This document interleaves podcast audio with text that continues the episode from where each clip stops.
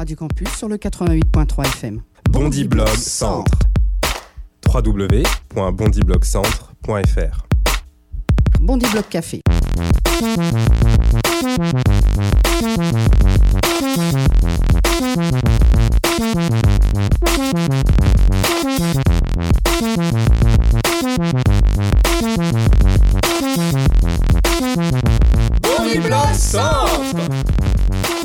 Bondi Blog Café.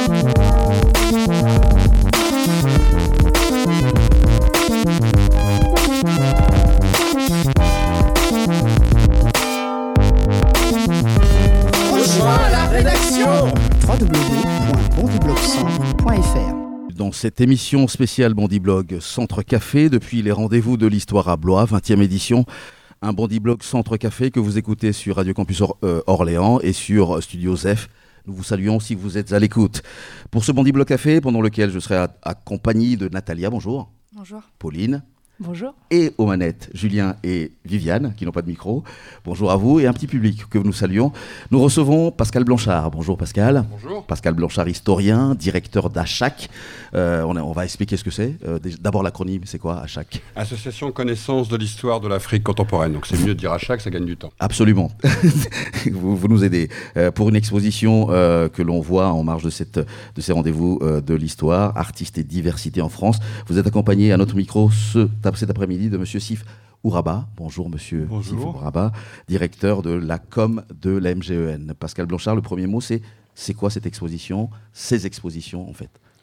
Euh, c'est l'idée de raconter l'histoire de France à travers les artistes, tous issus euh, de toutes nos diversités, des Outre-mer, de l'histoire coloniale, de l'histoire des immigrations, qui ont fait la culture française. C'est aussi bien des plasticiens, c'est aussi bien des sculpteurs, c'est des artistes, c'est des acteurs, c'est des réalisateurs, c'est des danseurs. Et en fait, quand on traverse le siècle, on se rend compte que la culture française ne serait pas ce qu'elle est aujourd'hui. Elle ne rémènerait pas quelque part ici et ailleurs si tous ces artistes venus d'ailleurs n'avaient pas constitué une part de notre culture collective. C'est-à-dire que serions-nous sans un bout d'Aznavour? Que serait la culture française sans Feral Benga, le grand danseur euh, sénégalais dans l'entre-deux-guerres? Que serait le cinéma français sans Amen Benglia ou Omar Sy? Voilà. Et c'est de passer par ces histoires, ces récits, pour décentrer le regard habituel sur l'histoire de France et dire voilà, bah, cette culture, c'est la nôtre, et elle est faite de métissage, et c'est le meilleur endroit, le meilleur espace pour raconter une histoire qui est souvent absente de notre histoire collective. Votre domaine de recherche, hein, c'était la décolonisation au tout début. Vous Oui. êtes africaniste, on dit ça. hein Hmm. Un vieux terme de la Sorbonne, un vieux terme de la Sorbonne. Tout à fait. Euh, avec euh, une première exposition justement sur la décolonisation, Oui. une autre sur les joueurs de France. Oui. Euh, Issu de, la- issu de issu toutes les de- diversités des Outre-mer. Voilà. Et là, on parle d'artistes, donc euh, plus largement, euh, plus large que l'Afrique notamment. Tout Euh, à fait, le monde entier. Là, là, vous voyez, j'ai cité Annie Cordy, j'aurais pu citer Johnny Hallyday. Absolument. J'aurais pu citer euh, des artistes dont on a oublié qu'ils ont fait partie de notre diversité, parce que si aujourd'hui nous nous polarisons sur euh, certaines immigrations, l'histoire de France, c'est aussi l'histoire des Belges arrivés en France, des Anglais, des Italiens, des Espagnols, des Portugais. Que serait l'histoire des Portugais de France. Linda de Souza n'avait pas un moment rendu visible cette immigration. C'est aussi une manière de revisiter ce qui nous paraît être aujourd'hui des points de polarisation, mais qui l'était peut-être tout autant au début du siècle, avec d'autres immigrations. Mais en même temps, c'est ce long chapelet qui raconte le siècle bah, qui fait notre histoire commune. On parlera tout à l'heure avec Natalia et Pauline hein, de, de vraiment pourquoi vous avez choisi ça. Et elles ont des questions pertinentes à vous poser. On reste sur l'exposition. Elle est visible dans deux, dans deux bibliothèques ici Oui. à, à Blois, mais on la voit ailleurs après? Ah bah, elle tourne dans toute la France. Il en existe déjà plus de 25 exemplaires qui tournent actuellement dans toute la France. Et toutes les semaines, d'ailleurs ce week-end-là, si vous allumez votre télé sur France Télévisions, chaque semaine, un épisode de deux minutes raconte l'histoire d'un artiste. Alors à chaque fois, c'est un artiste d'aujourd'hui ou une personnalité d'aujourd'hui qui vient raconter un artiste d'hier. Si vous aimez NTM, bah, vous écouterez Kerry James en train d'expliquer pourquoi. euh, tout simplement, euh, NTM a constitué sa culture et son savoir. Si vous avez regardé la semaine dernière et que si vous venez écouter demain à Blois Abdel Malik, vous allez comprendre pourquoi Abdel Malik a choisi Picasso, qui est pour lui celui qui l'a constitué en tant qu'artiste ici. Pauline?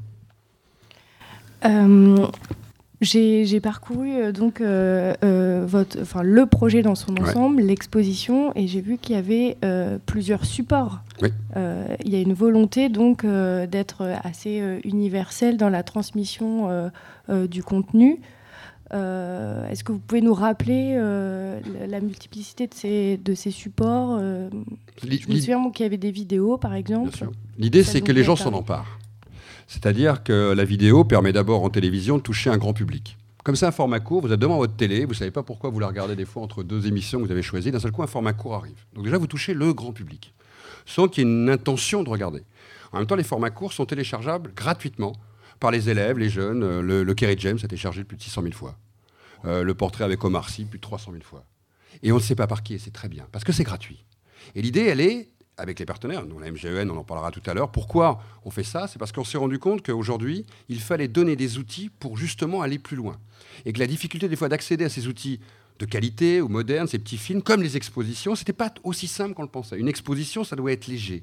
Ça va pouvoir aller dans une bibliothèque. Vous de dire, vous allez pouvoir aller le voir à la bibliothèque de l'abbé Grégoire ici pendant le festival, et demain, ce sera dans un lycée. Ces expos, elles ont été dans des prisons. Ces expos, elles ont été dans des petites bibliothèques, dans des médiathèques, dans les quartiers de la politique de la ville. Elles peuvent être en extérieur dans un festival. Elles peuvent être dans la cour d'une école. Parce que la culture, par définition, elle ne doit pas simplement être dans les musées. Elle doit pouvoir aller sur le territoire, elle doit pouvoir toucher les gens dans leur intime. Et en même temps, on a essayé de développer tout un serveur sur lequel le prof qui va choisir un portrait pour raconter une histoire. Nous, on a un prof qui a fait tout un travail sur les réfugiés, en prenant l'exemple des réfugiés arméniens dans les années 20 que peu de gens connaissent, la, vague de réfugiés arméniens qui fuient le génocide en Arménie de la Turquie. Il a choisi Aznavour pour raconter cette histoire.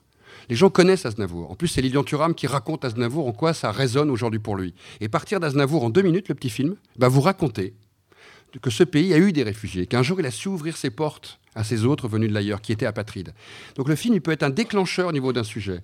Il peut venir parler d'une histoire d'une immigration. Il peut venir parler d'une époque. Quand vous vous intéressez à Amin Benglia, le plus grand acteur noir du XXe siècle, ce que déteste Omar Sy quand je dis ça, pour me moquer de lui. Je dis, mais attends, le plus grand acteur noir, c'est pas toi au XXe siècle en France. C'est Benglia, parce que Benglia, il est sur la scène de l'Odéon en 1923 et il fait Emperor Jones. Et il a fait 47 films dans l'entre-deux-guerres. Et il est inconnu de tout le monde. Et en même temps, il fait partie de notre histoire et de notre récit. Et ben, celui qui va vouloir s'intéresser à ce qu'a été le Paris noir ou la France noire ou les premières immigrations afro-antillaises en France, partir de Benglia, c'est un point de départ pour raconter une histoire. Et de cette histoire-là, vous pouvez après construire d'autres récits en classe. Et puis en même temps, on le sait aujourd'hui, euh, les réseaux sociaux, des petits films très courts comme ça. À partir du moment où vous avez un artiste, une personnalité, une chanson, un moment important dessus, ça circule sans vous échappant totalement. Et c'est ça qui est important. C'est que d'un seul coup, ça devienne de la culture populaire, mais au sens noble. C'est-à-dire que la plupart des gens peuvent se le partager. Chacun va choisir ce qu'il veut dans cette série. Il n'est pas obligé d'aimer les 42 films. Mais il va prendre un tout petit bout des films. Des fois, il va prendre un extrait de 12-13 secondes et ça va tout simplement tourner. On a fait deux, trois portraits qui sont très drôles avec Dave, par exemple, en train de raconter Jodassin et autres. L'idée, c'est peut être d'aller piocher un moment où il y a une petite phrase amusante ou une phrase d'Abdel Malik sur un dessin où on va travailler Picasso. Ce petit moment de brève, eh ben, en lui-même, il donne envie aux gens d'aller plus loin. C'est ça le savoir c'est avoir envie de s'informer, envie de comprendre, envie de connaître, et sortir des sentiers battus, de penser que la génération actuelle euh, connaîtrait des difficultés que les générations précédentes n'ont pas connues. Pour un artiste dans les années 20-30 issu d'une immigration, c'était aussi compliqué d'exister sur la scène française parce qu'ils étaient attaqués par l'extrême droite. On les dénonçait comme n'étant pas de la bonne culture populaire. Quand le roi de la bigging arrive en France dans les années 30, on considère que c'est la sous-musique, la bigging. Et pourtant, c'est toute la culture antillaise. C'est ça qu'on a voulu raconter. Très bien. Donc, il y, a une, il y a une volonté de toucher euh, un public le plus large possible. Oui. Est-ce que vous avez eu est-ce que vous avez, est-ce que vous avez eu des retours euh, des, des, des, personnes qui ont été touchées euh, par, euh, par ce projet? Parce que vous nous avez parlé donc d'expositions mmh. dans les prisons, dans les lycées, euh, j'imagine un peu partout en France métropolitaine, euh, certainement aussi dans les dom-toms. Bien sûr. Voilà. Et donc. Première, on dit plus les dom-toms. Pardon, excusez-moi. C'est les... un vieux terme. Très bien. nous avons dépassé ce thème-là maintenant. Ce sont nos, nos territoires ultramarins. Voilà, voilà. on dit bon. même les ultramarins. Exactement. Exactement, aujourd'hui. C'est plutôt assez chic. Et donc, euh, quels sont les retours Et j'imagine qu'ils sont différents euh, en fonction du territoire Bien sur lequel euh, ils ont été reçus et en fonction du public également. Et donc, euh, j'aurais aimé euh, avoir. Il y a même des différences, vous pouvez le dire, en termes de classe d'âge. Aussi. C'est-à-dire que des jeunes de 15-20 ans n'ont pas la même appréhension de la découverte de ces portraits, parce que si vous avez NTM, ça leur parle. Si vous avez Omar Sy, immédiatement, ça leur parle. Mais quand vous avez Omar Sy qui raconte un héros d'hier, aussi, c'est une manière de dire, mais si Omar Sy s'y intéresse, pourquoi lui fait ce portrait? Et donc, c'est même un déclencheur d'intérêt. Alors que vous avez des gens qui vont être dans l'émotion. Parce que ça va leur rappeler une époque. Ça, ça va être quelqu'un qui va découvrir un Johnny Hallyday ou qui va aller découvrir un, je, je sais pas, un Django Reinhardt, par exemple, et que ça va lui rappeler sa jeunesse peut-être musicale. Puis d'autres vont être à découvrir pourquoi est-ce que les artistes issus des immigrations émergent dans, le monde artistique et en fait n'ont pas émergé dans d'autres champs, le politique par exemple. Eh ben, vous leur expliquez que l'immigration, par définition, laisse très peu d'espace à ceux qui arrivent. Vous avez le choix d'être militaire, artiste ou sportif. C'est ça l'histoire de l'immigration. C'est que vous êtes toujours minoré dans une société. Là, le seul endroit où vous êtes le meilleur et vous pouvez réussir, c'est le sport. Et c'est la culture. Si vous êtes un grand chanteur, vous réussirez toujours tous les affres, tous les blocages d'une société, d'un seul coup, se libèrent quand vous êtes sur ces territoires-là. Donc regarder l'histoire de l'immigration à travers ces artistes, c'est aussi regarder, comme dans le sport, ces premières générations qui émergent dans leur génération et qui sont souvent des emblèmes de reconnaissance d'une immigration. Django Reinhardt, c'est pas simplement le roi de la guitare, c'est aussi d'un seul coup toute une culture gitane, toute une culture quelque part qui émerge en France et qui était minorée. Je vous rappelle au moment où Django Reinhardt existe qu'en France, les manouches, comme on les appelait, avaient une carte d'identité spécifique. Ils étaient des Français de seconde classe. Quand la culture ultramarine émerge à travers la compagnie créole, c'est pas que la compagnie créole. C'est toute une culture qui d'un seul coup est reconnue au niveau national parce qu'elle passe sur les ondes. Et c'est une manière aussi d'expliquer comment exister dans une société de diversité, ça passe par des méandres très compliqués. Donc le public va recevoir ça des fois en découverte, des fois en autosatisfaction. Linda de Souza est dedans, je suis issu de l'immigration portugaise, j'ai une forme de fierté à travers ça. D'autres vont être dans quelque chose qui va être de découvrir qu'on peut mettre Johnny Hallyday à côté d'NTM. Et c'est ça qui est intéressant, c'est de provoquer des décentrements du regard habituel, d'obliger les gens à penser leur histoire collective autrement, et même peut-être de provoquer. Quand je fais Annie Cordy, c'est provoquant. Et Annie Cordy n'a jamais voulu devenir française, et c'est pourtant quelqu'un du patrimoine français. Elle est restée belge. C'est donc une histoire. On peut avoir une double, une triple nationalité sans trahir son pays. Natalia euh, moi, moi, je voulais savoir si vous avez une idée par rapport euh, à, ma question, à la question suivante. Euh, pourquoi pensez-vous que l'immigration fait une performance que dans des activités comme la musique, le sport euh, ou le cinéma Pourquoi Pourquoi ça? C'est très très simple, parce que vous avez une majorité qui empêche une minorité d'être à égalité. C'est le long débat de l'égalité. Euh, Qu'est-ce que ça remet en question? Bah, Ça remet en question le modèle dominant de l'homme blanc comme moi depuis 50 ans. Nous détenons le pouvoir, nous ne le partageons pas avec les femmes. Nous détenons le pouvoir, donc on ne le partage pas avec les minorités. Nous détenons un pouvoir X, et par définition, quand vous avez un pouvoir X, bah, pour arriver à prendre un espace dans ce pouvoir X, il faut forcer les portes. C'est le sens de l'histoire, si vous regardez les deux derniers siècles de, pays, où quand vous avez des minorités, quand j'ai des minorités, les femmes ont été considérées par les hommes. Je vous rappelle que la Révolution française date de 1789 et que le droit de vote date de 1946. Il a fallu quand même longtemps pour les hommes pour comprendre que les femmes pouvaient voter.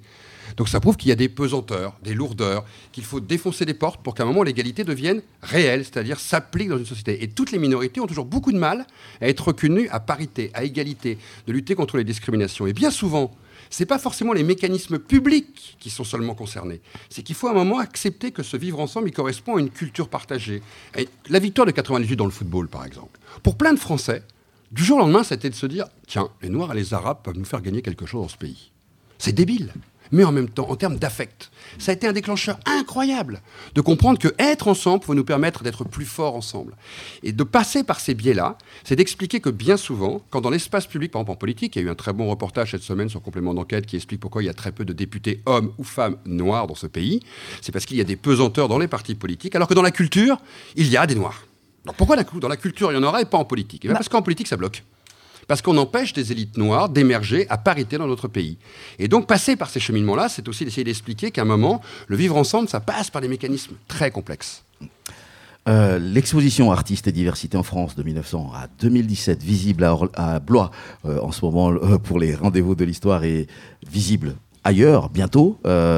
oui, elle va rester. elle reste un mois à la bibliothèque. Très important pour les enseignants, c'est de pouvoir emmener euh, les, lycéens notamment, à découvrir cette exposition. Elle est gratuite, je tiens à le dire, de pouvoir justement faire un parcours dans le siècle et à chaque fois nous repositionnons ces artistes dans leur contexte de leur époque. C'est-à-dire quand la Big arrive en France, c'est pas un hasard, c'est les années 20-30, c'est le moment où on commence à découvrir la musique antillaise, c'est Joséphine Baker, c'est le bal de nègre de la rue Blomet, c'est toute une culture qui s'installe et qui va rendre visible pour la première fois, non plus dans l'espace colonial simplement, mais dans les cultures populaires, les populations noires en France. Et dans la tête des gens, les Maghrébins, par exemple les Africains, sont arrivés récemment en France.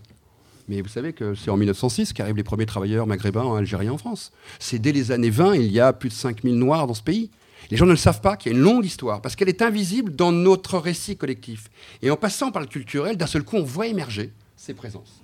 Et donc, c'est des déclencheurs pour arriver à comprendre qu'on peut aussi regarder l'histoire autrement, et la culture fait partie de notre histoire collective. Vous avez travaillé, Pascal Blanchard, avec euh, la MGEN, la Mutuelle Générale de l'Éducation Nationale. Sifou Rabat, vous en êtes directeur de la communication. De quelle façon vous avez travaillé et qu'est-ce que vous attendez de cette exposition? Alors, comme pour pas mal de programmes qu'on met en place, euh, euh, on a le, projet de, s'inscrire dans la société. la MGEN, c'est évidemment une mutuelle santé-prévoyance.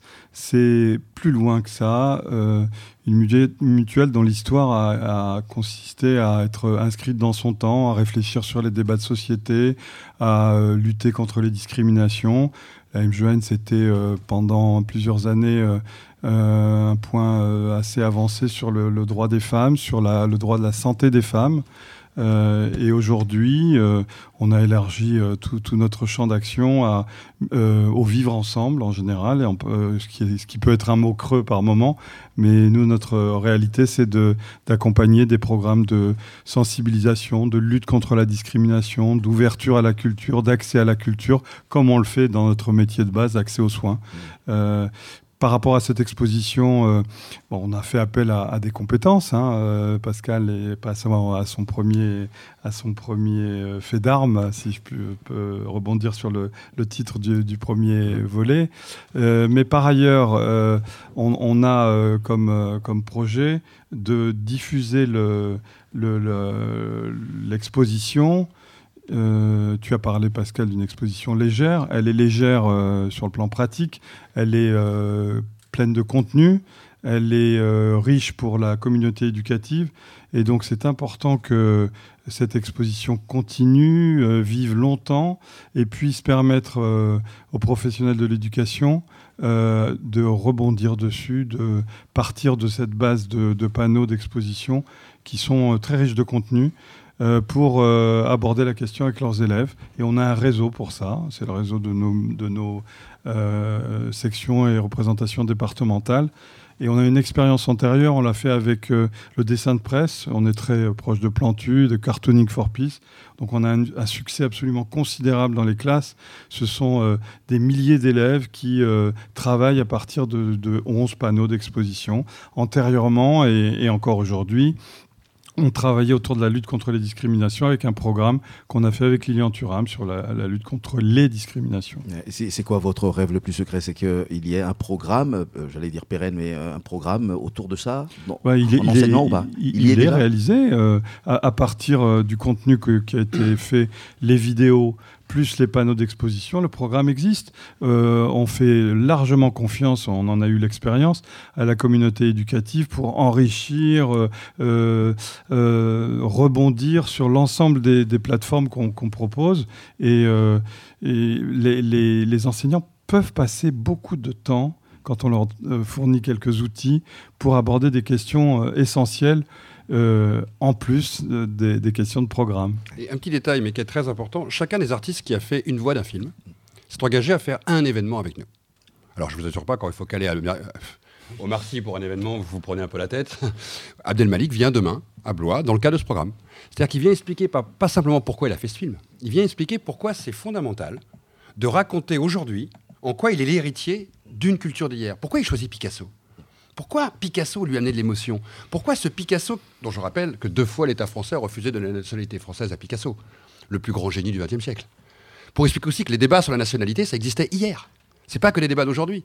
Pourquoi est-ce qu'un artiste d'aujourd'hui, il est au creuset de tous ces mélanges? Pourquoi un Thuram prend un Znavour Parce que ce pays, il a toutes ces problématiques de discrimination et en même temps, c'est un pays extraordinaire qui fait que notre culture est beaucoup plus diverse qu'on peut l'imaginer. On est peut-être un des rares pays au monde qui se constitue comme ça d'un chapelet de gens qui viennent de tas de territoires et qui forment notre culture collective et populaire. quand on parle d'Aznavour, quand on parle de ces gens-là, quand on parle d'Annie Cordy, c'est des millions d'albums vendus. Quand on parle d'un Innoventura, par exemple, c'est un acteur clé du cinéma français des années 50 aux années 80 et qui est un petit Italien immigré. Et d'un seul coup, vous permettez de construire aussi des identités aujourd'hui à travers des personnalités pour des jeunes d'aujourd'hui se disent Ok, je ne connaissais pas cette histoire d'un Banga. Qui connaît ici le grand danseur Fedal Banga C'est le plus grand danseur noir du XXe siècle. Et lui, il triche. Il triche parce qu'il a dû aller voir l'expo avant de venir. C'est- il a levé le doigt. Je tiens à le dire aux auditeurs qui ne nous voient pas, il a levé le doigt. Et d'un seul coup, quand vous parlez par exemple, de Slimane Azem, je me souviendrai toujours, on était avec France Télévisions, on parlait de Slimane Azem, et à un moment, je leur dis, nous allons parler du plus grand chanteur kabyle du XXe siècle. Et donc, j'avais des gens à France Télévisions qui me disent, on ne reconnaît pas Slimane Azem, c'est juste 12 disques d'or. 12 disques d'or. C'est le plus grand chanteur des années 70. Et d'un seul coup, bah, vous amenez à France Télévisions, écoutez bien, auprès du grand public, chaque week-end, c'est 4 millions de personnes qui voient les petits films. Et qui vont découvrir un Slimane Azem un jour sur leur télé. Ils vont dire, vous avez un chanteur kabyle qui a fait 12 disques d'or. Et le regard Avant change. et dire. Avant Étienne, pardon, le premier. Et c'est ça qui fait aussi l'intérêt du sujet. C'est pour ça qu'en classe, ça fonctionne. C'est pour ça que quand vous avez un Jamel Debbouze qui choisit une voix, ou un Rachid Benzine, ou un Philippe Torreton, ou une Rokhaya Diallo, ils vont chercher dans leur patrimoine à eux quelque chose qui fait partie du patrimoine collectif. Et quoi qu'on en pense, les enseignants ont besoin de ces outils-là aujourd'hui pour être en écho avec leur classe. Mais pour les gamins, chacun va l'épuiser. Peut-être, vous me posiez la question tout à l'heure, dans l'effet que ça produit, un héros, il va se dire, bah lui, je le connaissais pas. Je ne savais pas qu'il y avait eu euh, tel sculpteur. Je ne savais pas qui était Man Ray en photographie. Je ne savais pas qu'il y avait euh, derrière Dali cette appréhension de son identité, de son terroir et de sa culture. Et donc vous déclenchez peut-être pour une personne sur 100, mais c'est déjà fantastique. L'idée de se dire, en se battant, même dans un pays où je peux être discriminé, je peux aussi construire dans ce même pays une culture commune pour demain. C'est complexe, puisque je le disais tout à l'heure, l'espace public, la politique par exemple, laisse difficilement de la place à ceux qui sont les derniers arrivants. Et donc, c'est tout ce rapport toujours tendu qu'il y a entre le passé et le présent, le rapport à l'identité, par exemple. Qui sommes-nous? C'est quoi la France? Bah, La France, c'est Aznavour aussi. La France, c'est euh, Ferral Banga. La France, c'est Omar Sy. Et il y en a plein qui doutent de ça. C'est aussi pour toucher des gens qui sont en doute là-dessus. Dans un pays où beaucoup de gens votent Front National, c'est bien de leur raconter que notre culture collective, elle est aussi le fruit de ces artistes-là. Euh, moi, j'ai envie de rebondir sur ce que vous venez de dire. Euh, Pour moi, enfin, est-ce que l'immigration qui, entre guillemets, réussit, qui arrive à se faire un nom en France, est-ce que c'est une immigration qui revendique sa culture et revendique ses racines ou elle se fond dans la masse française et qui, à partir de là, ne fait plus la différence, ne montre pas réellement ce qu'elle est, ce qu'elle est, pardon, ce qu'elle était? Parce que du coup, j'aimerais poser cette question où est-ce que la réticence qu'on peut avoir en France envers l'immigration est culturelle ou ethnique? Et pour l'immigration qui réussit, est-ce qu'elle ne s'approprie pas tout simplement la culture française? C'est pour cela qu'elle réussit et elle ne revendique pas euh, ce qu'elle est euh, de base. Il me faut 4 heures pour répondre à votre question. D'abord parce qu'elle est brillante, parce que vous avez en termes de dialectique posé très très bien les, les enjeux. Je ne vais pas vous faire une réponse de Normand, même si je suis breton. Je vais vous dire qu'il y a les deux. Quand Linda de Souza revendique euh, son identité portugaise, elle ne parle pas au français de la culture française, elle chante même en portugais. Elle, elle a réussi, d'abord par sa communauté, avant de devenir populaire pour tous les Français. Donc elle, elle a pris l'exemple inverse de ce qu'on pourrait se dire, tiens, elle a choisi clairement de s'identifier comme portugaise de France. Et elle raconte même l'histoire du migrant, l'histoire de la difficulté de migrer. Si vous prenez euh, Slimane Azem, il chante euh, pas en français, très rarement en français, et il raconte l'histoire de l'immigration des Algériens et des Kabyles, surtout en France. Il est dans un discours, au départ, son premier public, ça franco-français. D'autres, comme Annie Cordy, vont jouer plus d'ambiguïté là-dessus, vont même devenir la petite française, qui en pourtant ne prenant jamais la nationalité. Il n'y a pas un exemple type. Par contre, à un moment, ces personnes ont transcendé les blocages. C'est-à-dire qu'ils n'ont pas dit je vais ressembler au modèle qu'on attend de moi pour réussir. Omar Sy n'a jamais voulu ressembler au modèle dominant. D'ailleurs, on l'a bien vu dans dernières interviews, il commence à être beaucoup plus virulent qu'au début. On pensait que c'était le gentil noir au début, Omar Sy. Il est bien plus complexe. Jamel Debbouze n'a jamais été neutre sur la politique. En 2005, pendant les émeutes, il a parlé. Et pourtant, il était populaire. On pourrait dire qu'il a trahi quelque part une partie de ce qu'il était. C'est plus complexe que ça. C'est un jeu peut-être de double miroir. Pour réussir, il faut être à la fois totalement soi-même et accepter aussi de jouer les codes d'une société dominante pour être populaire. Pourquoi? Parce que quand vous êtes populaire, vous n'êtes pas que populaire dans votre communauté. C'est simple. Linda de Souza n'a pas vendu des albums qu'à des Portugais issus de l'immigration. Voilà, et c'est basique. Donc c'est un double jeu. Pour vous répondre, je pense que la réussite, c'est un peu d'être totalement soi et un peu de l'autre. Et pour aller maintenant vers le cheminement global de je ne sais pas ce qu'est une immigration réussie. Parce que c'est un double rapport en termes de dialectique entre ce que la société dans sa globalité perçoit et ce que l'individu a en ressenti dans qui il est, comment il se sent dans cette société. Je sais en tout cas une chose qui est complexe, c'est qu'il y a aujourd'hui une difficulté sur les générations actuelles, parce que c'est lié aussi à l'histoire coloniale. C'est lié à une histoire extrêmement douloureuse, qui n'est pas que liée à une histoire économique ou une histoire du présent. C'est pas la même histoire que l'histoire des Espagnols, des Portugais, des Italiens. Cette histoire coloniale, elle a laissé des traces. Et en même temps, cette histoire, elle fait partie totalement de nous, Français, comme d'un nous migratoire, comme d'un nous collectif. S'il y a des gens qui parlent français au Sénégal, c'est pas juste parce qu'ils ont aimé les Gaulois et la langue française. Il y a une histoire coloniale. Tout ça fait donc des choses qui sont des fois très complexes à digérer. Et on est encore dans une société qui, quoi qu'on en pense, n'a pas totalement décolonisé son modèle. Tout simplement, c'est qu'on n'a pas appris aux gens à déconstruire ce que cinq siècles, cinq siècles d'histoire coloniale avaient fabriqué. Et on vit tout ça en même temps. Et en même temps, Omar Sy est la personnalité préférée des Français et Zidane a été la personnalité préférée des Français. C'est ce monde-là qu'on vit. Mais du coup, cette réticence en France envers l'immigration, elle est culturelle ou ethnique? Elle, elle est les deux. Elle est ethnique parce qu'elle est issue d'un parcours qui est le fruit de l'histoire coloniale, où je vous rappelle qu'une partie de ceux qui naissaient aux colonies dans les années 1950 n'avaient pas la citoyenneté française. Donc, de facto, la couleur de sa peau ou sa religion faisait qu'on n'était pas égaux. Compliqué dans le cas de la République, mais c'est pareil que pour les femmes. Une femme qui naissait en 1920 en France n'avait pas le droit de vote. Donc on pourrait considérer qu'elle est aussi genrée, la société. Et si on centre sur maintenant? Mais maintenant, nous sommes l'héritage d'hier. Le maintenant n'existe pas sans le passé. Nous ne sommes pas à rien. Nous n'arrivons pas comme des Spoutniks euh, de la planète Lune. Bonjour, la France commence. C'est pas vrai. Vous êtes héritière d'une histoire, je suis héritier d'une histoire, collectivement nous sommes héritiers d'une longue histoire, et si les gens n'arrêtent pas de nous parler de l'histoire, c'est bien que cette histoire nous fonde aujourd'hui. Et en même temps, il y a le présent. Et le présent, il est où? Ben, les, gens, les gens ont des stéréotypes en tête. Les gens ont des appréhensions en tête. Les gens, quand vous avez par exemple une élue noire comme Madame Toubira, qui dit très clairement On m'a regardé comme une bizarrerie quand je suis arrivé dans la politique française. Parce que pour plein de Français, petits blancs, comme moi, euh, les gens arrivaient Madame Toubira peut-elle être légitime pour symboliser la France? Ben, Il y a des gens qui ne pensent pas encore que oui. Dans leur culture, un Français, c'est un blanc. Ils en sont encore là parce que ça prend beaucoup de temps. Il ne faut pas croire que ça bascule d'une génération à l'autre. Et même de l'autre côté du miroir, quand vous êtes migrant et que vous arrivez, vous n'abandonnez pas complètement votre culture originelle, celle de vos parents, de vos grands-parents, votre musique, votre nourriture, vos prénoms, votre religion. Vous gardez les deux. Et en fait, tout le monde dit ouais, le vivre ensemble, c'est top. Non, non, le vivre ensemble, c'est très compliqué. Vivre ensemble quand on est différent, par définition, c'est plus compliqué que quand on se ressemble. Et nous vivons tout ça avec le poids de l'histoire, la complicité économique du présent, des tensions des fois religieuses, et tout ça devrait marcher d'un coup de main. Non, non, non, non. C'est très compliqué d'arriver à se sentir là-bas chez soi, et quand l'autre arrive chez soi, de le sentir ici chez lui. Tout ça est quelque chose dont personne n'a la règle du jeu. Et on est en train de l'apprendre. Et en fait, la meilleure manière de l'apprendre, c'est de dire aux gens Hé, Coco, on va se calmer un peu, et on va regarder ce qui s'est passé il y a un siècle. Regardez. Et aujourd'hui, il y a plein de gens qui ne pensent même pas qu'Aznavour est un petit Arménien qui a migré, qui est né en France. Hein. Ils ne le savent même pas. C'est notre, c'est notre culture. Il y en a plein qui écoutent du NTM sans se poser la question Mais d'où il venait c'était qui ce petit Portugais, ce petit Antillais qu'on fait tout le rap français? Et c'est ça qui est intéressant. C'est que avant cette série, et Sif le disait tout à l'heure, on avait fait une série qui s'appelait Frères d'armes. Encore plus complexe, c'était raconter l'histoire de combattants morts pour la France. Alors imaginez quand vous avez Jamel Debbouze qui raconte l'histoire de l'aviateur vietnamien Do il n'arrivait même pas à le dire, Do de la Première Guerre mondiale. On se dit, mais pourquoi Jamel me raconte ça? Mais il dit déjà, ce petit aviateur d'un mètre 56 est un héros de la France. Il abattait des avions allemands dans le ciel de France en 1916. Et bien il y a des gens qui se disent, il y avait des aviateurs vietnamiens qui aidaient la France. Et là, vous déclenchez quelque chose, c'est-à-dire ce pays est plus complexe que ceux qui veulent nous faire croire que nous n'aurions jamais une place dans ce pays. En même temps, ils ont conquis leur place. Parce que réussir quand vous êtes issu de l'immigration ou des Outre-mer, j'insiste bien, dans une société où il y a des dominants et donc des dominés, c'est dix fois plus dur que pour les autres. Vous êtes encore un artiste peut-être dix fois plus puissant. Et donc raconter ces récits-là, c'est aussi après le ramener sur chacun d'entre nous pour dire la notion d'immigration réussie dont vous avez entendu ce mot-là, c'est souvent quelque chose qui est un slogan un peu creux, puisque les gens vont juger que collectivement, ça ne marcherait pas. Mais c'est pas ça. Nous sommes le pays, par exemple, en Europe, où au sein des communautés migrantes, par exemple, toutes les statistiques le montrent aujourd'hui, il y a le plus de mariages intercommunautaires. Par rapport aux États-Unis, c'est incroyable. Vous savez qu'il y a moins de 1,5% de mariages métis aux États-Unis. La France est un pays, il y a des communautés où plus de 60% des garçons ou des jeunes filles ne se marient pas dans le, pays dans les communautés du pays d'origine de leurs parents. C'est incroyable. Ce pays marche très bien. Ceux qui pensent que ça ne marche pas ont tort par rapport à d'autres pays. En même temps, ça ne veut pas dire qu'il n'y a pas de discrimination, je viens de le dire en préambule. Et nous sommes dans une période intermédiaire.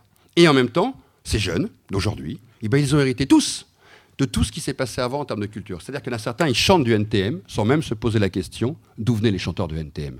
Parce que c'est devenu leur culture. C'est tout ça qu'on essaye de raconter. Alors c'est dur des fois dans un petit film de deux minutes.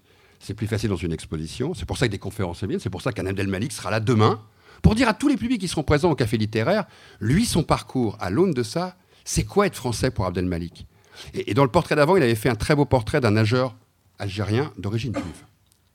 Et j'ai plein de gamins dans les quartiers, parce qu'Abdelmalik vient aussi avec moi dans les quartiers raconter, comme Turam vient, comme Toreton vient, comme, comme toute la bande qu'on fait ça, viennent au moins faire une conférence. Et je me souviens de gamins qui disent Mais pourquoi, monsieur, vous, en tant que musulman, vous avez fait l'histoire d'un juif? Et à chaque fois, Abdelmalik, il a la même réponse. Parce qu'on est tous les deux français. C'est intéressant. Et d'un seul coup, ce gamin, il se dit Ah bah, j'avais pas pensé le truc comme ça.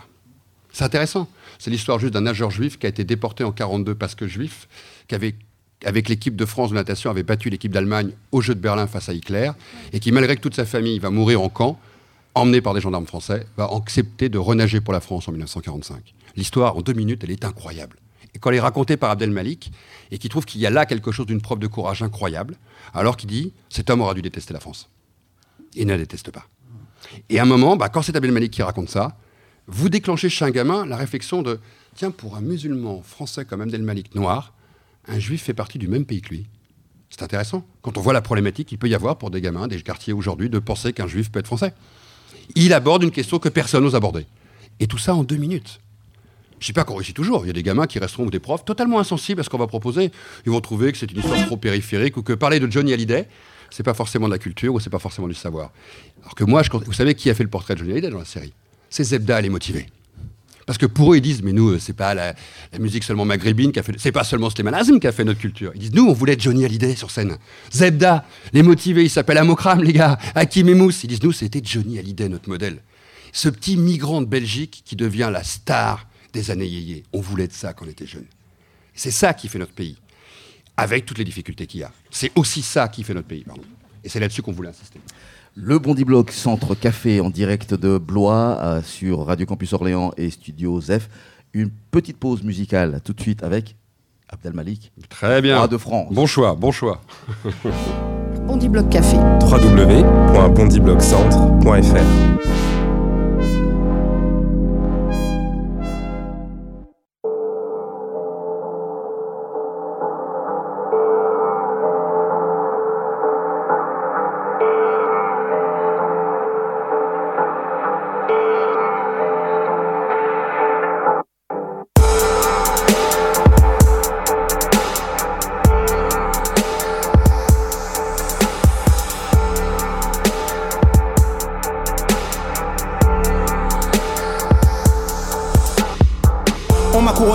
depuis l'enfance et de l'aveuglement que de pas voir mon aisance. Un roi au pied nu, appelez-moi donc Seigneur Ubu, Dada, surréaliste, pas m'as-tu vu Je suis le roi semeur comme UNESCO, si t'as lu. Ah, ah, entre le rap et la culture, je te rapture, capture, goûte à ma littérature. Ah, mon mic et mon sceptre et mon bâton de Moïse. Wallen, la reine, fume ma nouvelle Héloïse. Je te braque avec mon art comme une peinture de braque. On est des grands faux faits de briques et de broc. Ta condescendance, moi je m'en moque tellement fier mon ascendance et je révolutionne toutes sortes de symboles afin que les frères et sœurs deviennent des bonhommes. Hors norme normal puisque je porte une couronne grosse tête. Non j'ai un grand cœur. Moi-même comme un autre comme Paul Ricoeur. Abandonne la rhétorique de ceux qui sucent la peur. Ah, trop de confusion populaire populiste. Illusion assassine note mon nom sur ta liste. Comme ceux qui ne trahiront jamais jamais je ne ferai de rap académique.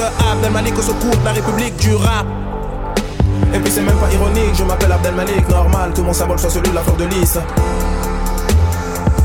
Au départ je me nomme Régis. Et puis c'est même pas ironique. Je m'appelle Abdel Malik Normal que mon symbole soit celui de la fleur de lys.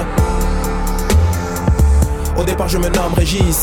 On m'a couronné roi de France depuis l'enfance. Et de l'aveuglement que de pas voir mon aisance Regarde. Comme je quitte noblesse oblige. Déconstruire les murs que l'on érige.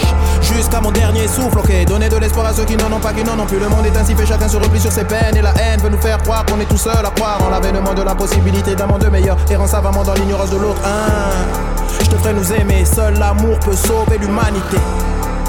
L'humanité. Et puis c'est même pas ironique, je m'appelle Abdel Malik, normal que mon symbole soit celui de la fleur de lys. Au départ je me nomme Régis, et puis c'est même pas ironique, je m'appelle Abdel Malik, normal que mon symbole soit celui de la fleur de lys. Au départ je me nomme Régis. Quoi qu'ils disent, je suis le roi de France. Je suis le roi de France, ok. Quoi qu'ils disent, je suis le roi de France. Je suis le roi de France, ok, quoi qu'ils disent, je suis le roi de France. Ah, ah. Je suis le roi de France, ok, quoi qu'ils disent, je suis le roi de France. Je suis le roi de France.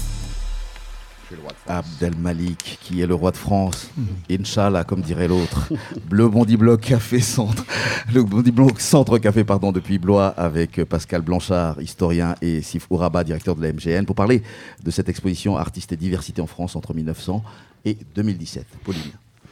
Alors moi, je voudrais revenir sur quelque chose que vous avez plus ou moins évoqué déjà tout à l'heure en disant qu'on retrouvait euh, beaucoup de ces personnes qui, ont, qui sont issues à un moment donné euh, dans leur histoire de l'immigration et qui ont créé, euh, enfin qui ont aidé, en tout cas contribué à la, à la culture française dans sa globalité.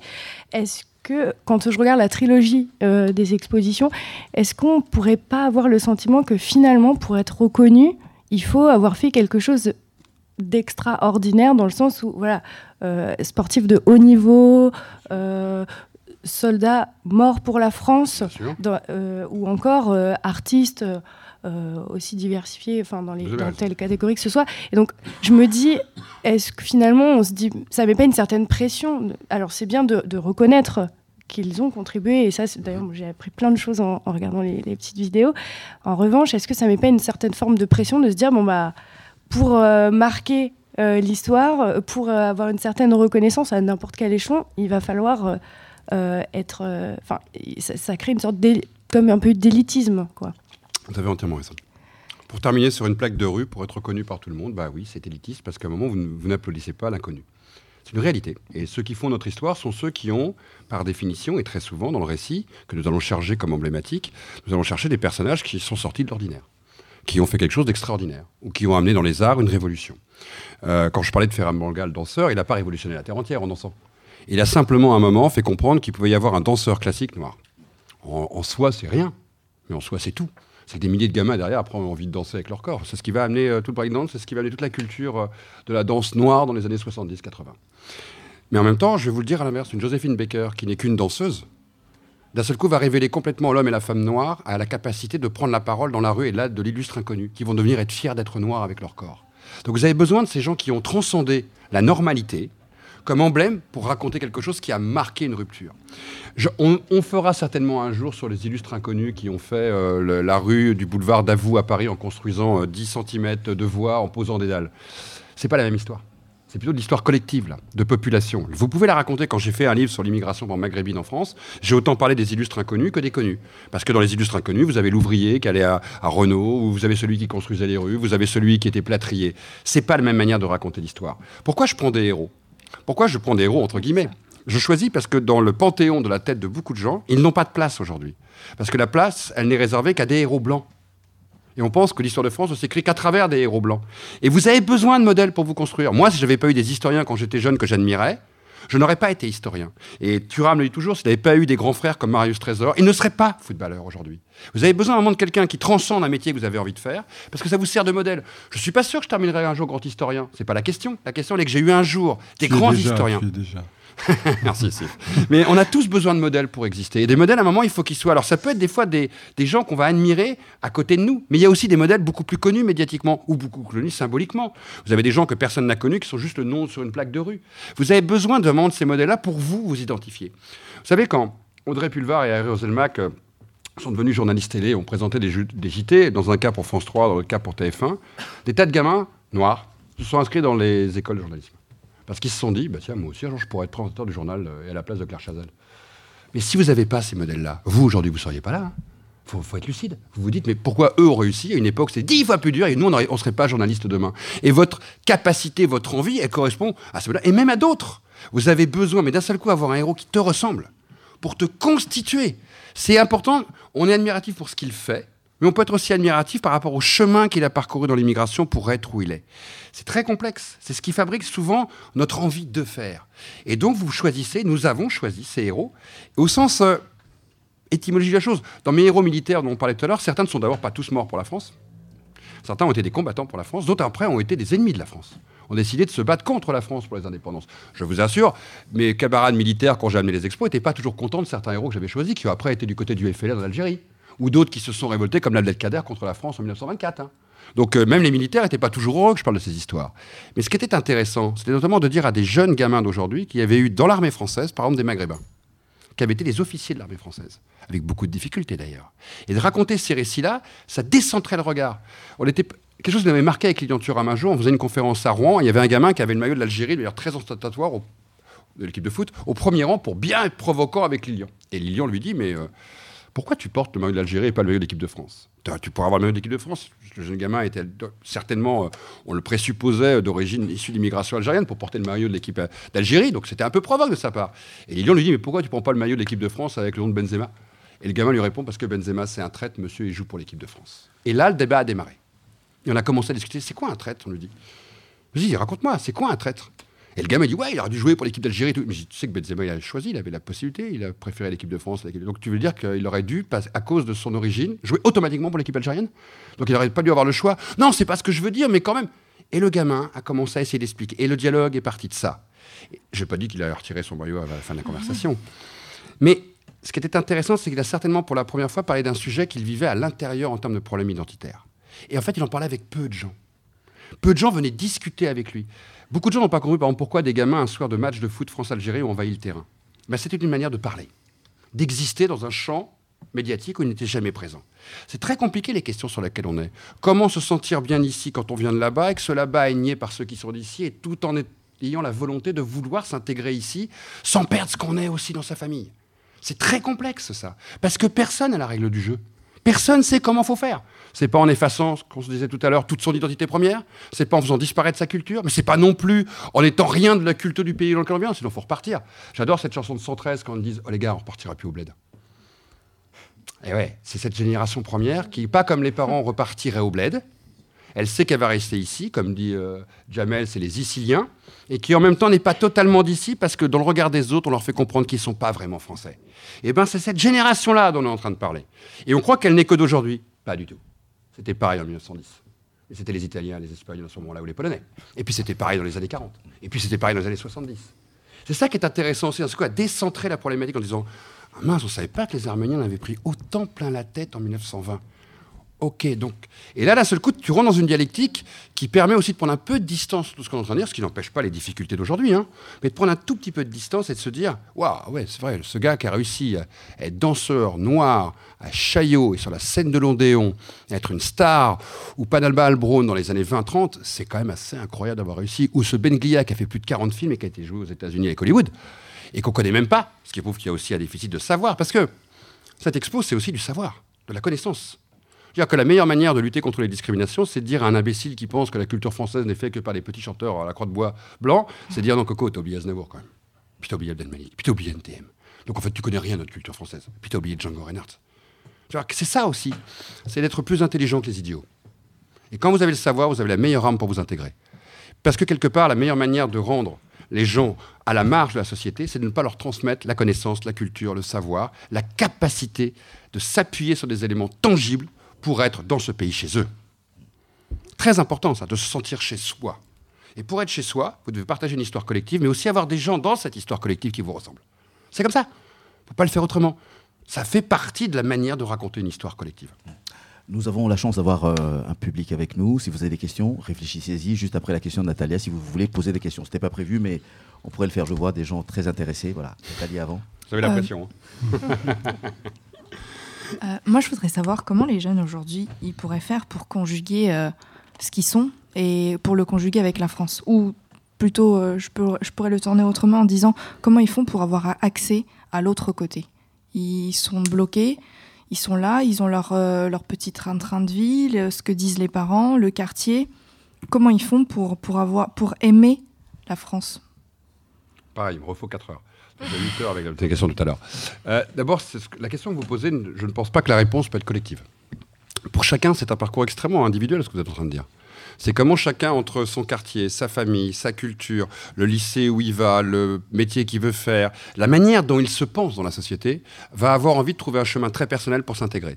Il n'y a pas une manière de le faire. S'il y en avait une, je vous dis, ça serait, on aurait un bouquin qui nous expliquerait de A à Z, ce serait facile. Ça marche, ça marche pas, on changerait la technique. C'est pas technique l'intégration, c'est quelque chose de beaucoup plus complexe.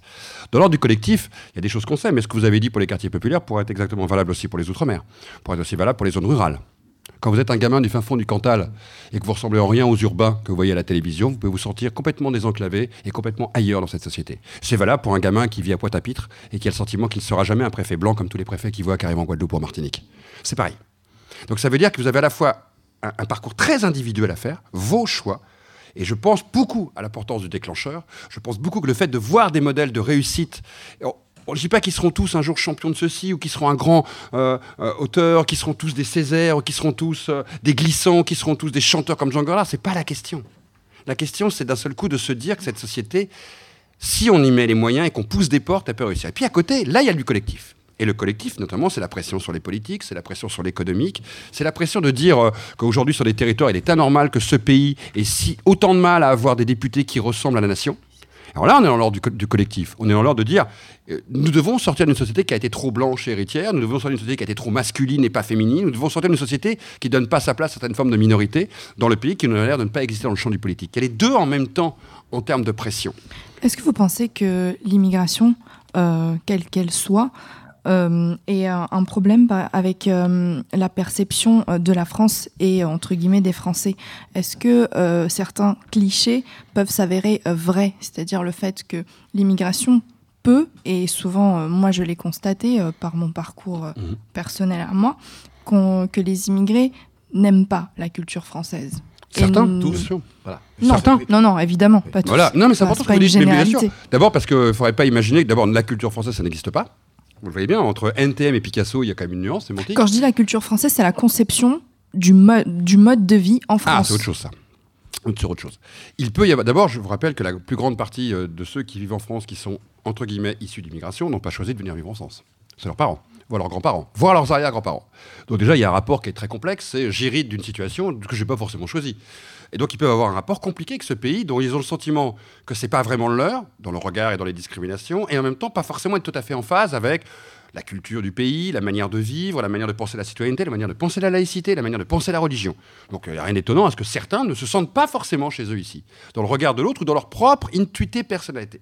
C'est concevable. Et je ne suis pas choqué par ça. Je leur dis, bah, va vivre ailleurs, Coco. Si t'es pas heureux de vivre ici, t'as le droit de partir. Hein.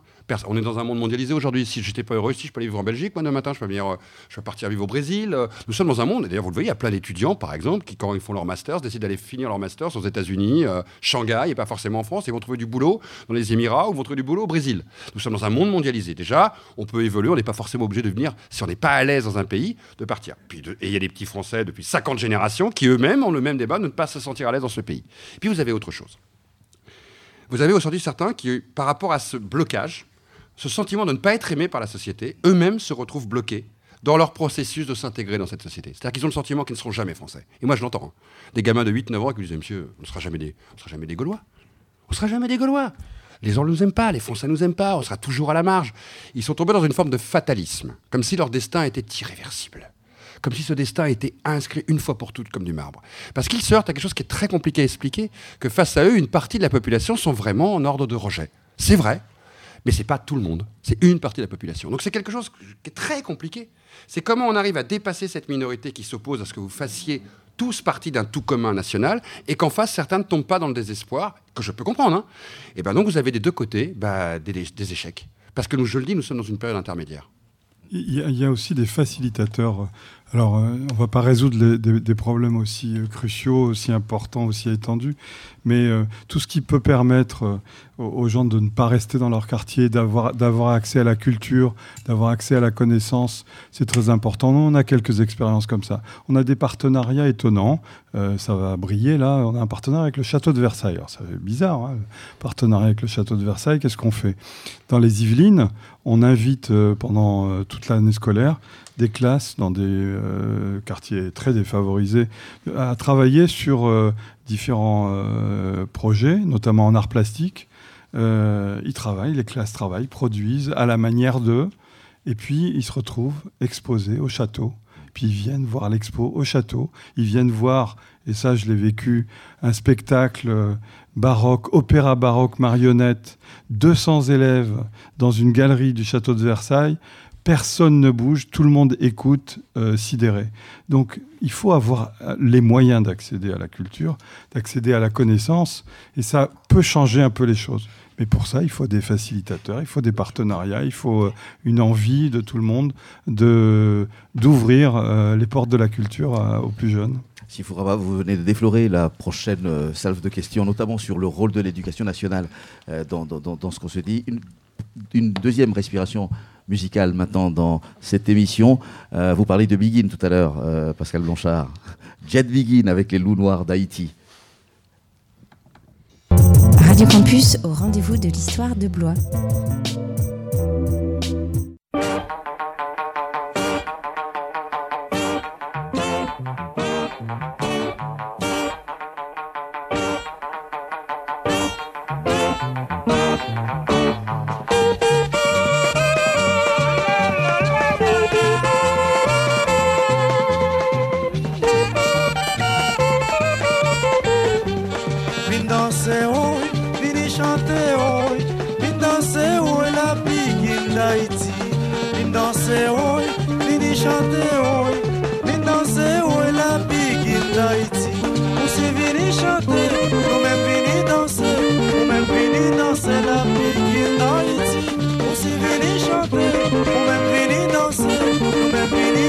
Another beat.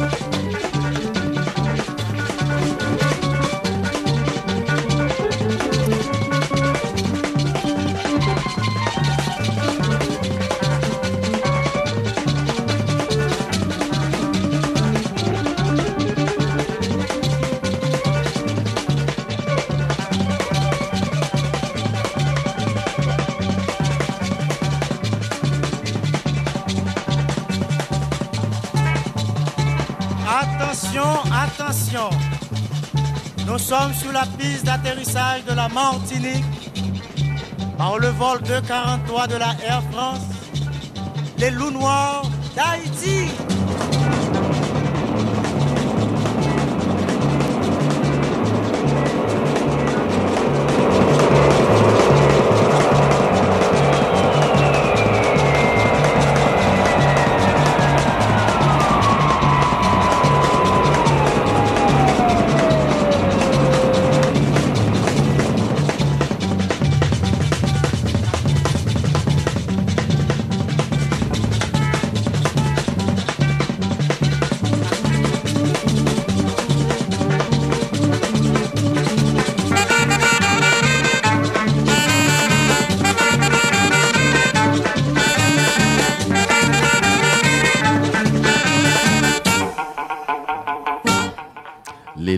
Noirs d'Haïti à l'instant sur Radio Campus Orléans et sur Studio Zef euh, fait partie d'une superbe compilation de- des musiques euh, des Caraïbes et de Haïti. Tumbele, ça s'appelle. Allez écouter. Vraiment, c'est un conseil. Euh, nous avons avec nous Monsieur. Alors, micro. Oui, bonjour, Bonjour. Souleymane. Oui, il était dans le public. Donc, une question. euh, moi, j'avais une question à poser qui revient sur euh, les sportifs en fait de haut niveau. Donc aujourd'hui, euh, quand on voit l'équipe de France jouer, c'est vrai que on ne- dans la dans l'esprit de beaucoup de gens, en fait, elle n'est pas représentative de la France. Pourtant, on a des des joueurs qui sont donc euh, bien français, qui en fait euh, Ils sont jouent- obligés- ils sont obligés d'être voilà. français, après, ils joueraient pas en France. voilà, qui jouent qui vraiment pour l'équipe de France et euh, on, on constate quand même qu'il y a un- une grande on leur, on leur trouve souvent en fait des, des, des- des- comment dirais-je on les, on les pointe du doigt sur certains points, comme ils chantent pas la Marseillaise, alors qu'en fait, euh, quand vous regardez une équipe de rugby, tous les rugbymen ne chantent pas forcément la Marseillaise. Et donc, qu'est-ce que vous pensez Et surtout, est-ce que vous avez eu, vous, l'occasion d'échanger, notamment avec des grands sportifs comme Lilian Thuram, sur euh, des sujets de ce type-là? J'ai juste une toute petite. On n'est pas obligé d'être français pour jouer en équipe de France de foot ou de rugby. Non, on n'est pas obligé. Il suffit d'avoir joué dans le pays pendant 5 ans sans avoir été sélectionné par une autre équipe nationale sur il l'équipe faut avoir la nationale. nationalité française. C'est obligatoire. Ah non, non, non. Peter de Villiers en équipe de France de rugby n'a pas la nationalité En française. équipe de France de foot, on est en train de dire. En- en foot, il Aujourd'hui, ce serait plus possible en équipe de, Fran- de- de rugby. C'est-à-dire qu'aujourd'hui, maintenant, on demande aux gens de prendre la nationalité française pour jouer, puisque les règlements ont changé, vous le savez, au niveau international, justement pour limiter ce que les Qataris avaient fait sur le hand. Donc les règlements internationaux ont changé au niveau de la nationalité et en plus d'avoir choisi avant 18 ans, vous savez, il y a tout un mécanisme qui est très compliqué. Avant 21 ans et 18 ans, il y a deux frontières. Si vous avez joué pour l'équipe en, jeune avant ou en espoir, c'est très compliqué. Mais on, va plutôt répondre sur la question de l'ordre symbolique. Euh, vous avez des gens, et rappelez-vous les débats qu'il y a eu autour de l'équipe de France, et l'équipe de 98 a déclenché un long débat, puisque vous avez un homme comme Fresh, qui était président du conseil régional euh, socialiste, qui trouvait qu'il y avait trop de noirs en équipe de France, vous avez M. Finkielkraut aussi, Jean-Marie Le Pen, qui trouvait qu'il ne chantait pas la Marseillaise. Ça déclenche des choses très épidermiques chez ces gens-là, de se dire à un moment que sur un terrain, 11 noirs et maghrébins ne symboliseraient pas vraiment l'équipe de France. Et pour eux, euh, un jour, l'équipe de France presque devrait être blanc, pour bien savoir, il devrait y avoir une majorité de blancs. Ceci renvoie à la manière dont se pense la nation. Euh, il y a des gens qui, dans leur fort intérieur, considèrent que ceux qui sont les nationaux, le symbole même de la nation, ne pourraient être que des gens qui soient inscrits dans un terroir depuis 30 générations. Ce n'est pas valable qu'en France. Rappelez-vous en Italie les scandales qu'il y a eu quand un joueur noir a joué pour l'équipe italienne. En Espagne, rappelez-vous les insultes que Thierry Henry a reçues du sélectionneur espagnol. Il serait inconcevable d'avoir un joueur noir en équipe d'Espagne sans que ça déclenche une polémique incroyable. Ça renvoie à des débats extrêmement identitaires. La Suisse et l'Allemagne, qui ont aujourd'hui des équipes extrêmement diverses, si vous regardez bien la dernière Coupe du Monde, l'Allemagne, la France et la Suisse étaient les trois équipes les plus métissées non européennes de la compétition. Ça renvoie à des choses épidermiques parce que ça veut dire que d'une certaine manière, c'est un peu comme Mme Toubira quand elle devient ministre de la Justice. Pour certains qui sont racistes dans leur fort intérieur ou qui sont on pourrait appeler extrêmement blanchiste, c'est-à-dire qu'ils pensent que la nation ne devrait être que blanche, ça déclenche chez eux quelque chose de très épidermique, d'une certaine manière que disparaîtrait, qu'une sorte de grand remplacement deviendrait visible à travers ces équipes. Et comme aujourd'hui le football, par exemple, pour prendre ce sport, est devenu à la fois un sport monde et un sport extrêmement nationaliste, c'est comme le dernier endroit où on chante la Marseillaise dans un stade, collectivement, on hisse le drapeau, on défend les couleurs, on a des supporters qui défendent une nation contre une autre, quelque part c'est une transmission des vieilles guerres vers le terrain, hein, n'oublions pas ça, et bien les gens ont transmis là-dessus aussi tous leurs idéaux ou leurs fantasmes extrêmement nationaliste. Et donc là ressort dans ces moments-là ce qui ne se dit plus dans la rue. C'est on va quand même pas symboliser la nation avec eux, parce qu'ils ne sont pas perçus par ces gens-là, d'une certaine manière, comme de vrais Français. Et donc ce n'est qu'un reflet de leur refus que l'immigration, que le métissage de la société, qu'une société métisse, c'est ce qui se passe aux États-Unis. Vous avez vu tout le débat. Vous avez vu comment le sport devient l'espace aux États-Unis où tout ce débat interracial et post-racial émerge. Les déclarations de Trump, la volonté des sportifs américains, le genou au sol pendant l'hymne pour rappeler les crimes qu'il y a eu de policiers blancs contre des jeunes noirs aux États-Unis. Le sport est le dernier grand espace où le nationalisme fonctionne quelque part, c'est tellement médiatique, c'est tellement symbolique, il y a tellement tous les attributs de la nation que c'est là, en fait, c'est plus dans la politique que ces enjeux arrivent, c'est sur le terrain. Mais en même temps, c'est un des reflets des frustrations du politique. Donc vous avez des gens qui considéreront toujours que c'est anachronique d'avoir, par exemple, une équipe majoritairement issue de non-blancs en France. Parce que dans leur fort intérieur, ils pensent qu'ils ne sont pas vraiment des Français. Et c'est ce que j'expliquais tout à l'heure quand je répondais à votre question, nous sommes dans cette phase intermédiaire où nos sociétés sont en train de se métisser, pas seulement en France, dans le monde entier, et que nous ne sommes pas encore prêts dans nos cerveaux à avoir anticipé ça. C'est-à-dire que ça se fait en même temps qu'on y réfléchit et qu'on l'apprend.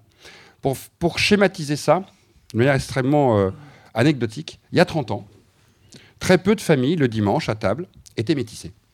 C'est-à-dire que vous auriez peut-être eu que des petits blancs, ou que des petits sénégalais, ou que des petits algériens qui auraient mangé ensemble, ou le couscous, ou euh, un toubiem, ou alors euh, un, cassoulet. C'est fini ce temps-là. Maintenant, le dimanche, quand on est réunis, il y a toujours une ou deux personnes qui viennent d'un peu de plus loin que Bécon les Bruyères. C'est-à-dire que nos familles changent. Parce par le mariage, euh, par les amitiés, euh, par euh, la proximité, tout simplement parce que nous sommes dans un temps de profond changement. Et le sport, comme la musique, comme l'armée, préfigure souvent de 20 ou 30 ans ce qui se passe au quotidien dans nos familles. Et bien l'équipe de foot, c'est ça. Pourquoi? Vous savez aujourd'hui que quand un papa et une maman sont appelés par un sélectionneur, un entraîneur ou quelqu'un qui a identifié un jeune gamin de 8, 9, 10, 11 ans et qu'on demande à une famille de petits bourgeois du 16e arrondissement de Paris, est-ce que vous seriez d'accord que votre enfant fasse sport-études? Dans 9 cas sur 10, quand vous êtes issu de la petite bourgeoisie française et donc très souvent petit blanc, les parents disent non. Mais quand vous êtes issu d'immigration antillaise, africaine, maghrébine, et que vous êtes plutôt dans une famille populaire, c'est une chance incroyable d'avoir un gamin qui est pris dans un club. Et bien 9 fois sur 10, les parents répondent oui. Après, vous comprenez pourquoi à Clairefontaine, aujourd'hui, vous avez 75% de jeunes non blancs qui sont en préparation entre 15 et 18 ans. Parce que c'est aussi le seul espace pour beaucoup de ces jeunes Africains, par exemple jeunes Maghrébins, de réussir et de sortir du quartier et d'avoir une chance par le sport de réussir. Parce qu'ils ont en tête que seul le sport peut leur permettre d'avoir une réussite sociale dans le pays. C'est ce que produit ces générations intermédiaires que nous vivons aujourd'hui, où un jeune gamin de 16 ans pense pas forcément qu'il va devenir mathématicien. C'est plus facile d'être sportif. Pourquoi? C'est ce que je vous ai dit tout à l'heure. Il en voit à la télé qui ont réussi leur vie et qui sont sportifs. Par contre, vous voyez rarement un mathématicien noir invité au journal de Claire Chazal pour nous dire j'ai réussi dans la vie.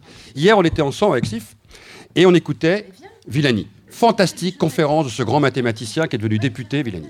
Et à la fin, vous savez ce qui s'est passé qu'on a trouvé génial tous les On l'a regardé.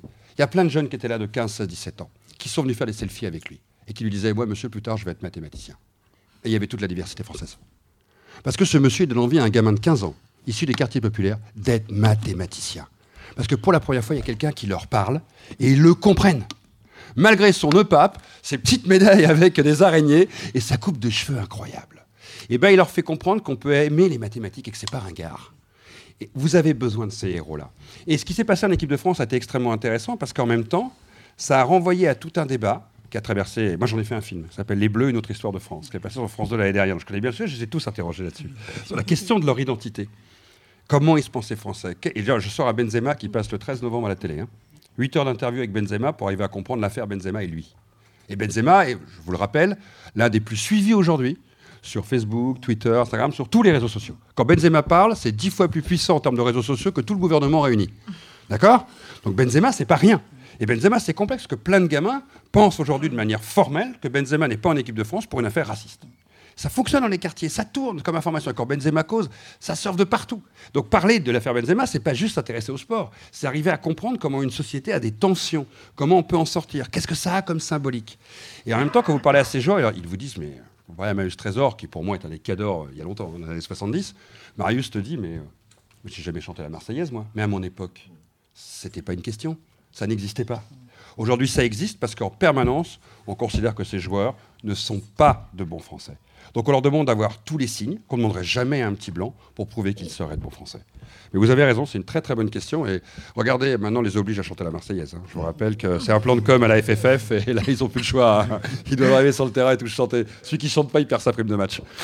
Notre direct s'arrête là, malheureusement. J'aurais pas eu la question, le, temps de poser la question sur l'éducation nationale. Mais voilà, merci, merci Pascal Blanchard, merci euh, Sif, Ouraba, directeur de la com de la MGN, d'être venu euh, nous voir. Le Bondi Blog Centre Café était en direct depuis euh, les rendez-vous de l'histoire à Euh, à très bientôt. Merci de votre invitation en tout cas et venez voir l'exposition. Ça sert à ça les expositions, faut aller les voir. Il faut également aller sur le de France au pluriel artiste1.com pour voir tous les petits films. C'est gratuit, vous pouvez les télécharger, c'est gratuit. Merci à vous encore. Et bientôt dans vos classes.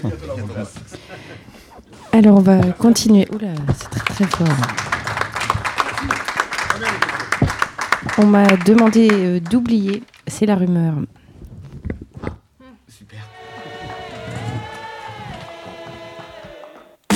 L'infamie perce et laisse des trous. L'infamie perce et laisse des trous. Faudrait-il garder la mémoire à genoux? L'infamie perce et laisse des trous. L'infamie perce et laisse des trous. Faudrait-il encaisser encore les coups? L'infamie perce et laisse des trous.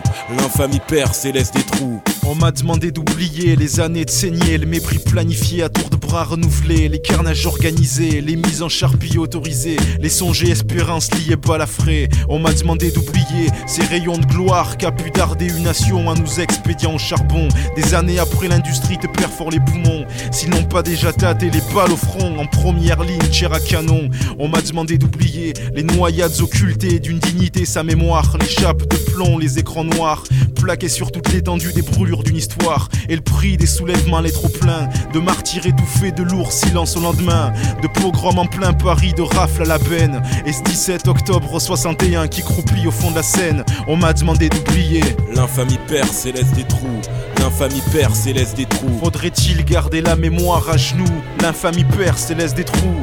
L'infamie perce et laisse des trous. Faudrait-il encaisser encore les coups? L'infamie perce et laisse des trous. L'infamie perce et laisse des trous. Faudrait-il garder la mémoire à genoux? L'infamie perce et laisse des trous. Perce et laisse des trous. On m'a demandé d'oublier les traînements dans la boue, les doigts pointés d'une seule voix, les réquisitoires incendiaires, les mises en scène de fièvre d'accusation, la salive aux lèvres, puis les vomis sur de l'opinion. On m'a demandé d'oublier ces complets de boucs émissaires taillés sur mesure, les trains des froids, des sèches, nous voilà achetés en pâture, à l'hystérie d'un troupeau bercé trop près du mur. On m'a demandé d'oublier la crasse de cervelle au détour de plus d'un de leurs discours, où le bruit et l'odeur émanent en vapeur de nos races moribondes, où Maria ne peut recueillir toute la misère du monde. Quand sa main droite affame le sud, elle assiste à creuser sa propre tombe. On m'a demandé d'oublier les prises télévisées, les charters et autres cercueils volants convoyés, les gâches filés aux idées du parti d'un borgne en sueur, les intérêts trouvés à laisser chier ses clameurs, les intérêts trouvés à laisser chier ses clameurs. L'infamie perce et laisse des trous. L'infamie perce et laisse des trous. Faudrait-il garder la mémoire à genoux? L'infamie perce et laisse des trous. L'infamie perce et laisse des trous. L'infamie perce et laisse des trous.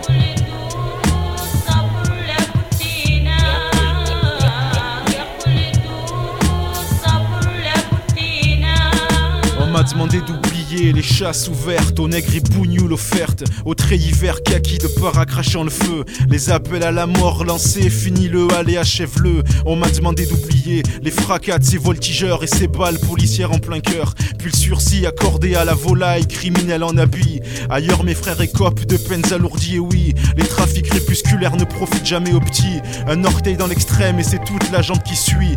Morfle si tu viens t'y mettre, il pleut à verse des lambeaux d'infamie sur nos êtres. M'a demandé d'oublier les années de saigner, le mépris planifié à tour de bras renouvelés, les carnages organisés, les mises en charpie autorisées, les songes et espérances liées pas à la frais. On m'a demandé d'oublier. L'infamie et laisse des trous. L'infamie perce et laisse des trous. Faudrait-il garder la mémoire à genoux? L'infamie perce et laisse des trous. L'infamie perce et laisse des trous. Faudrait-il encaisser encore les coups? L'infamie perce et laisse des trous. L'infamie perce et laisse des trous. Faudrait-il garder la mémoire à genoux? L'infamie perce et laisse des trous. Perce et laisse des trous.